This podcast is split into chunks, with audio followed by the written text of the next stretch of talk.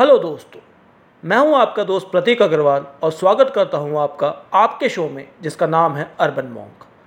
दोस्तों, जैसा कि आप लोग जानते हैं कि हम एस्ट्रोलॉजी के इस टैप में बात कर रहे हैं राशियों के बारे में तो श्रृंखला के इस एपिसोड में आज हम बात करेंगे कर्क राशि और लग्न की। एपिसोड दो भाग में रहेगा। पहले भाग में हम जानेंगे गुणों के बारे में, जो उस राशि को खास बनाती है, अलग बनाती है, अनोखा बनाती है। और दूसरे भाग में आपकी जनरल सेटिंग्स के बारे में, आपकी सराउंडिंग्स के बारे में कुछ प्रडिक्शंस करेंगे। तो ज़्यादा समय ना लेते हुए शुरू करते हैं आज का रोचक रोचक एपिसोड कर्क राशि। दोस्तों, काल पुरुष की राशि में, यदि उसके लग्न भाव में, प्रथम भाव में अंक चार लिखा है तो आप कर्क राशि के जातक हैं। यदि आपका नाम ही, हु, हे, हो, डा, डी डू डे डो से शुरू होता है तो आप कर्क राशि के जातक हैं। रणवीर सिंह, प्रियंका चोपड़ा, जोनस, कटरीना कैफ, अर्जुन कपूर, ये सभी कुछ जाने माने नाम हैं जो कि कर्क राशि के जन्मे हैं। कर्क राशि के रूलिंग प्लैनेट मून यानी चंद्र है, और इसका साइन केकड़े का है। कर्क राशि को अगर हम विशेषता समझने का प्रयास करते हैं तो हमें चंद्र को समझना होगा। चंद्र एक शीतल ग्रह है, उसकी ये शीतलता उसके जातकों में भी समुचित रहती है। ये नेचुरली बड़े शांत स्वभाव के होते हैं। जिस तरह चाँद के गुरुत्वाकर्षण से पृथ्वी के समुद्र में लहरें उफनती हैं, उसी प्रकार चंद्र राशि के व्यक्ति यानी कर्क राशि के जातकों के मन में संवेदना और भावनाओं की लहरें हमेशा उफनती ही रहती हैं। ये बहुत भावुक होते हैं और सेवा भाव इनका सबसे विशेष गुण है। इसका चिन्ह केकड़ा, एक जलीय जीव है। तो इनका मूल तत्व जल हो जाता है, अर्थात इनका जीवन या कार्य इन्हें जलीय स्रोत के नज़दीक ले जाता है। ये लोग बड़े ही कोमल होते हैं।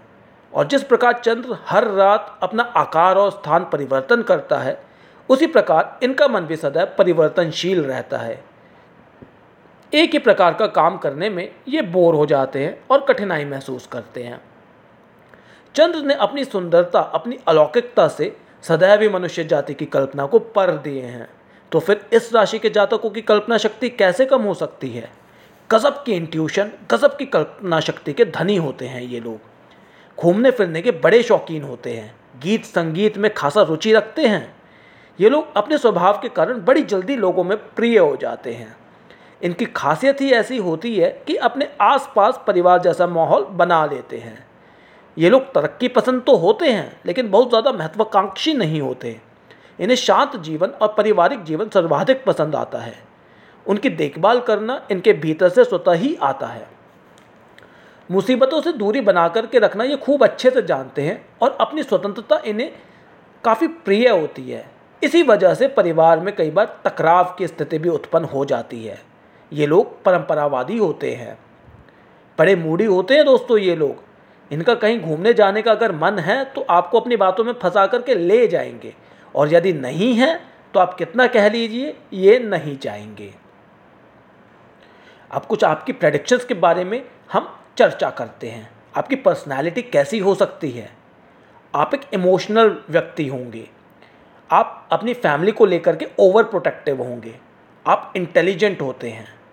आप सेल्फ एनालिसिस करने में माहिर होते हैं। आपकी लिमिटेशन आपका ओवर इमोशनल नेचर हो सकता है। आप एक इन्फ्लुएंशियल फैमिली में जन्म लेते हैं। और बहुत संभावना रहती है कि आपको सरकारी लाभ मिले या कुछ तार आपके जो है सरकार से जुड़े हो। आपके हो सकता है शायद पिताजी या आपके दादाजी या फिर आपके परिवार में कोई और जो है किसी सरकारी पद पे काम कर रहा हो।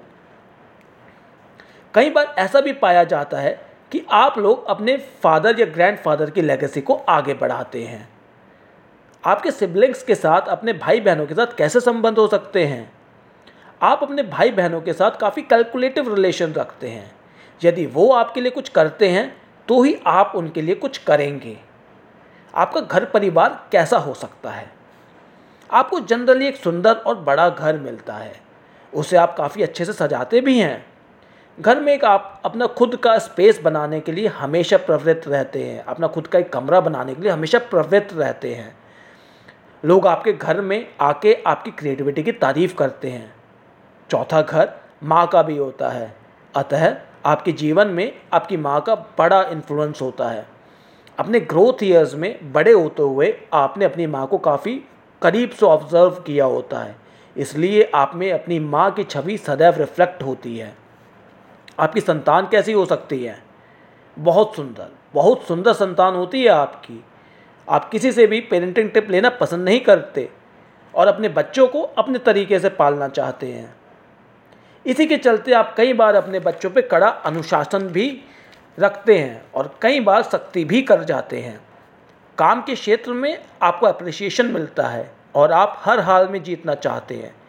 इसीलिए आपके मन में कभी कभी ईर्ष्या भी आ जाती है। आप अपने कॉम्पिटिटर्स को, अपने कलीग्स को, अपने काम से, अपनी फ़िलासफ़ी से और अपने इनोवेटिव आइडियाज़ से हरा देते हैं। आपका जीवन साथी कैसा हो सकता है? जनरली आप एक मैच्योर जीवन साथी को पसंद करते हैं। अगर आप स्त्री हैं तो आपको एक चॉकलेटी बॉय पसंद नहीं आएगा। और सिमिलरली अगर आप एक पुरुष हैं तो आप अपने जीवन साथी के रूप में एक स्ट्रॉन्ग महिला को लेना पसंद करेंगे। अक्सर आपका विवाह जो है, वो थोड़ा लेट होता है और ये सही भी है। अगर वो जल्दी होता है तो उसमें सदैव समस्या उत्पन्न होने की संभावनाएँ बनी रहती हैं। आपका अपना लाइफ पार्टनर चूज़ करने का क्राइटेरिया फाइनेंसिस को लेकर भी रहता है। आप अपने स्पाउस से फाइनेंशियल सिक्योरिटी के एक्सपेक्टेशंस रखते हैं। और यह भी उतनी ही सच्चाई है कि आपके स्पाउस अपने जीवन में काफ़ी धन भी अर्जित करते हैं। आपका धर्म के प्रति क्या नज़रिया हो सकता है?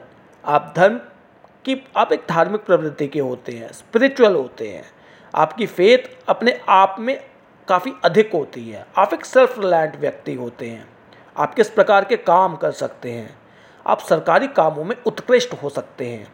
आप प्रोफेसर हो सकते हैं, आप मासिस से जुड़े काम कर सकते हैं, बड़े अच्छे से कर सकते हैं। आप पॉलिटिक्स में अच्छा नाम बना सकते हैं। जैसा कि हमने द्वितीय भाव में देखा था, जहाँ पे आपका सूर्य बैठा है तो काफ़ी संभावनाएँ रहती हैं जो आपको लाभ मिलेगा, वो सरकारी कामों से मिलेगा। और अगर हम दसवें भाव की बात करते हैं तो वहाँ पे अगर आप सरकारी कामों से जुड़ते हैं तो निश्चित तौर पे जो है आप उसमें एक बहुत ऊँचा पद प्राप्त करेंगे और उसकी अच्छी संभावनाएँ भी बनी रहती हैं। इनकम को लेके आपका दिमाग बहुत तेज़ी से चलता है और आप हर हालत में जीवन में फाइनेंशियल सिक्योरिटी पाना चाहते हैं और आप पा भी लेते हैं। आप बहुत क्रिएटिव हैं, इमोशनल हैं, लोगों को बहुत अच्छे से जज कर लेते हैं, लेकिन कई बार आप जजमेंटल हो जाते हैं। लाइफ में तीस की उम्र के बाद आपका वेल्थ एक्यूमुलेशन शुरू हो जाता है। तीस से पहले आपका जीवन काफ़ी साधारण होता है, लेकिन तीस का जब आप थ्रेशोल्ड क्रॉस कर लेते हो, तब आप जीवन में आगे बढ़ते हो। और लेटर पार्ट ऑफ़ लाइफ में आप स्पिरिचुअलिटी की तरफ़ रुख कर लेते हो, आप उसे अपना लेते हो और ज़्यादा से ज़्यादा समय आप अपना स्पिरिचुअलिटी को डेडिकेट करते हो। तो दोस्तों, ये सब कुछ क्वालिटीज़ और प्रडिक्शंस हैं कर्क, लग्न और राशि के जातकों के बारे में। जल्दी फिर से हाजिर होंगे श्रृंखला की अगली राशि, सिंह को लेकर के। तब तक चैनल से जुड़े रहें। Urban mock signing of. Thank you